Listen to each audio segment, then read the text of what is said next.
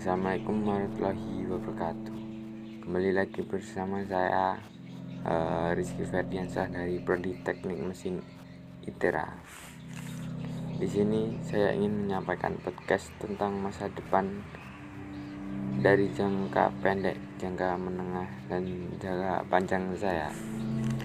Uh, Sebelum saya menjelaskan jangka pendek, jangka menengah, dan jangka panjang saya Saya akan menjelaskan dulu tentang masa depan. E, masa depan adalah waktu atau periode kehidupan yang akan kita miliki di waktu yang mendatang.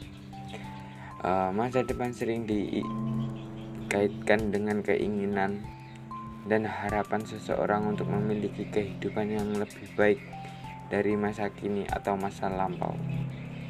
Banyak sekali penyesalan-penyesalan di masa depan. Uh, banyak contohnya uh, ada ada lima contoh tak berikan contohnya menyesal karena menjadi pemalas atau plan. Uh, menyesal karena menjadi seorang yang sangat egois. Ketiga menyesal karena menunda-menunda pekerjaan.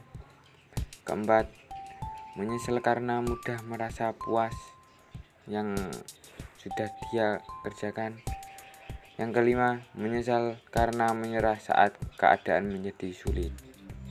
Uh, itu saja yang saya berikan contoh, masih banyak lagi. Uh, selanjutnya, saya akan menjelaskan jangka pendek saya. Uh, jangka pendek saya, dari jangka pendek ini, saya ingin menyusun ke depannya menjadi jangka menengah yaitu memperluas pendidikan agar bisa memperkembangkan diri sendiri untuk menuju jangka yang menengah. Nah, udah sampailah jangka menengah, saya akan terus belajar memperluas wawasan untuk menghadapi jangka panjang yang akan saya lewati.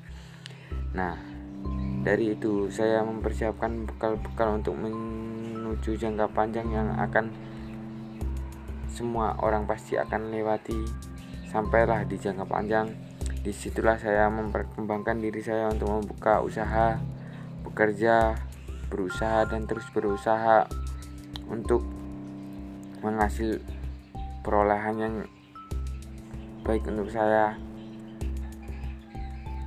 Dan rencana dari jangka pendek. Uh, sekian. Terima kasih. Jika ada salah kata atau ucapan saya mohon maaf.